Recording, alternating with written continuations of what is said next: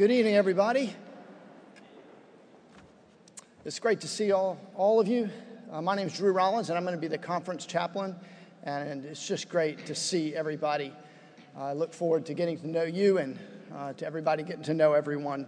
I'm going to start uh, by praying this collect uh, that's at the top of your bulletin. Let us pray.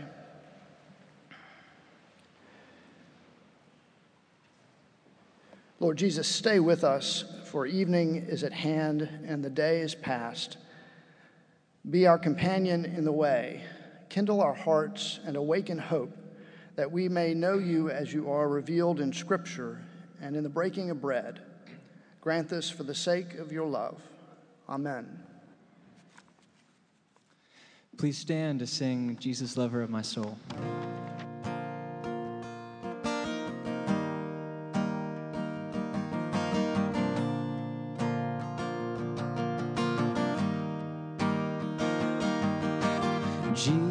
Jesus, lover of my soul, let me to thy bosom fly.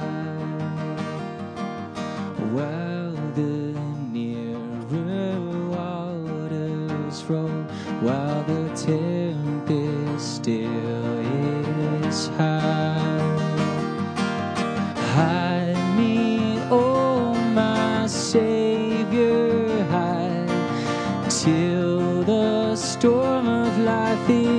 Past.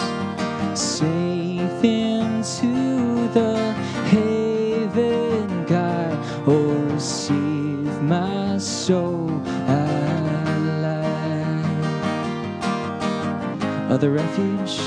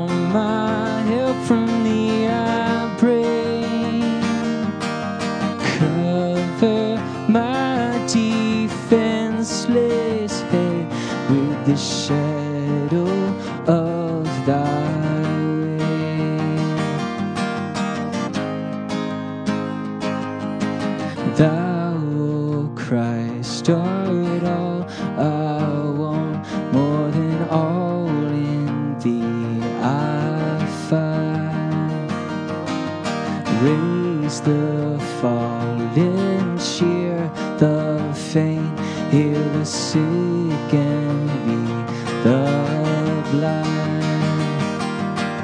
Just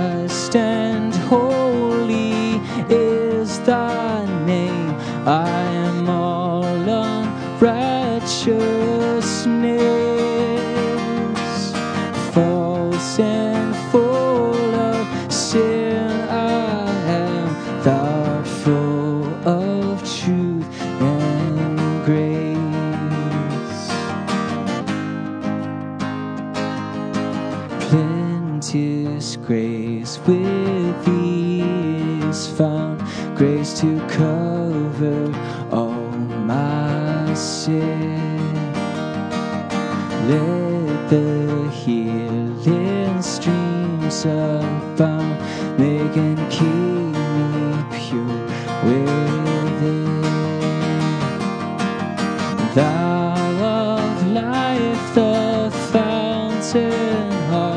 heart,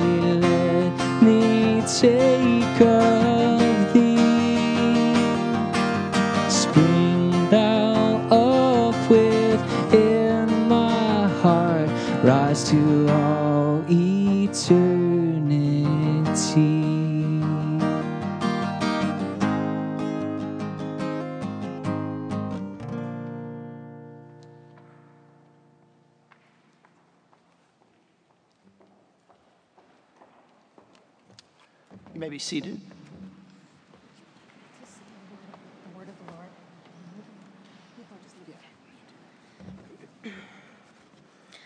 A reading from the Gospel of Luke, chapter 10, starting at the 38th verse. As Jesus and his disciples were on their way, he came to a village where a woman named Martha opened her home to him. She had a sister called Mary who sat at the Lord's feet listening to what he said. But Martha was distracted by all the preparations that had to be made. She came to him and asked, Lord, don't you care that my sister has left me to do the work by myself? Tell her to help me. Martha, Martha, the Lord answered, you are worried and upset about many things, but few things are needed, or indeed only one. Mary has chosen what is better, and it will not be taken away from her. The word of the Lord.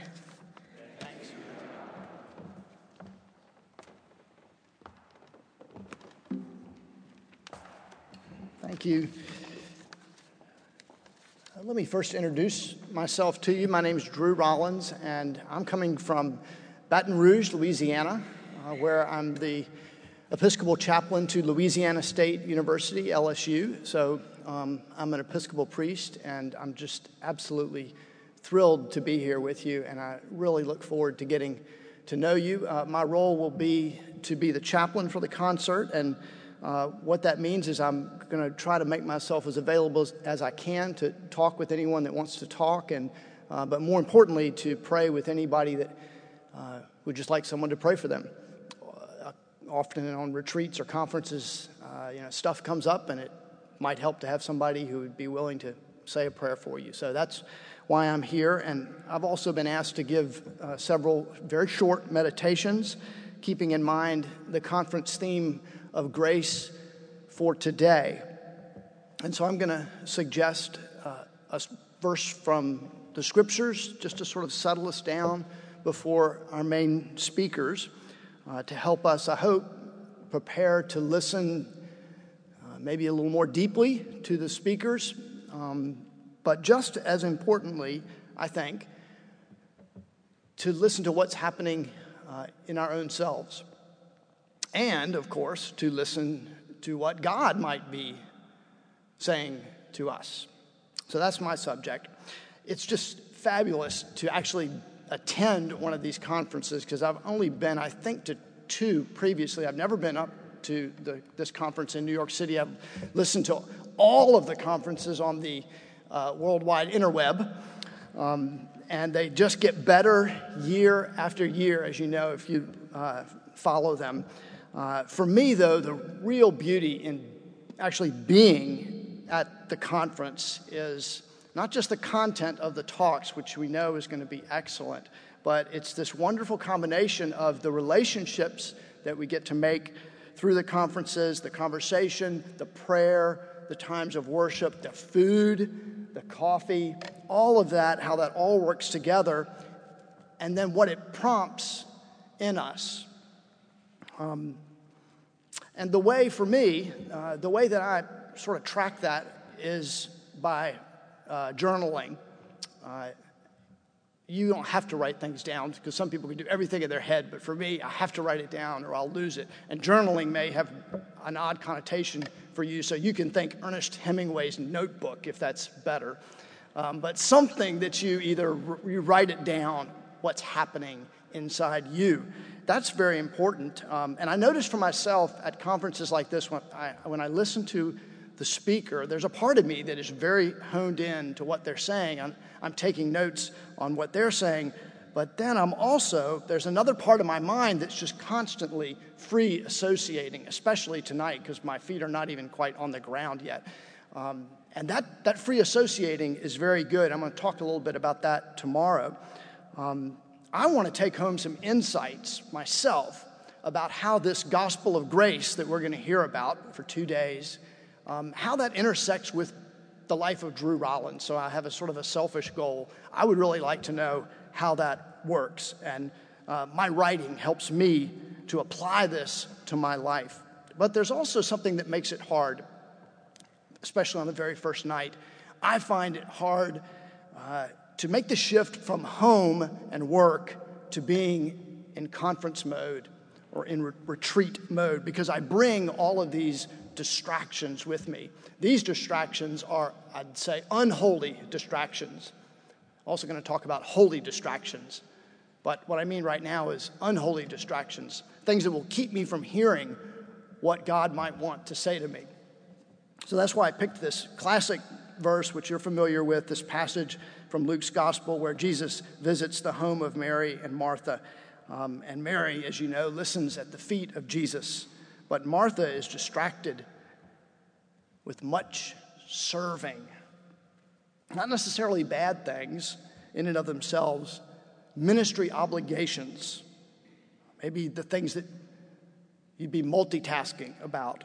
You can fill in the blank, but distractions. Uh, for me, it's small things that get their hooks into me.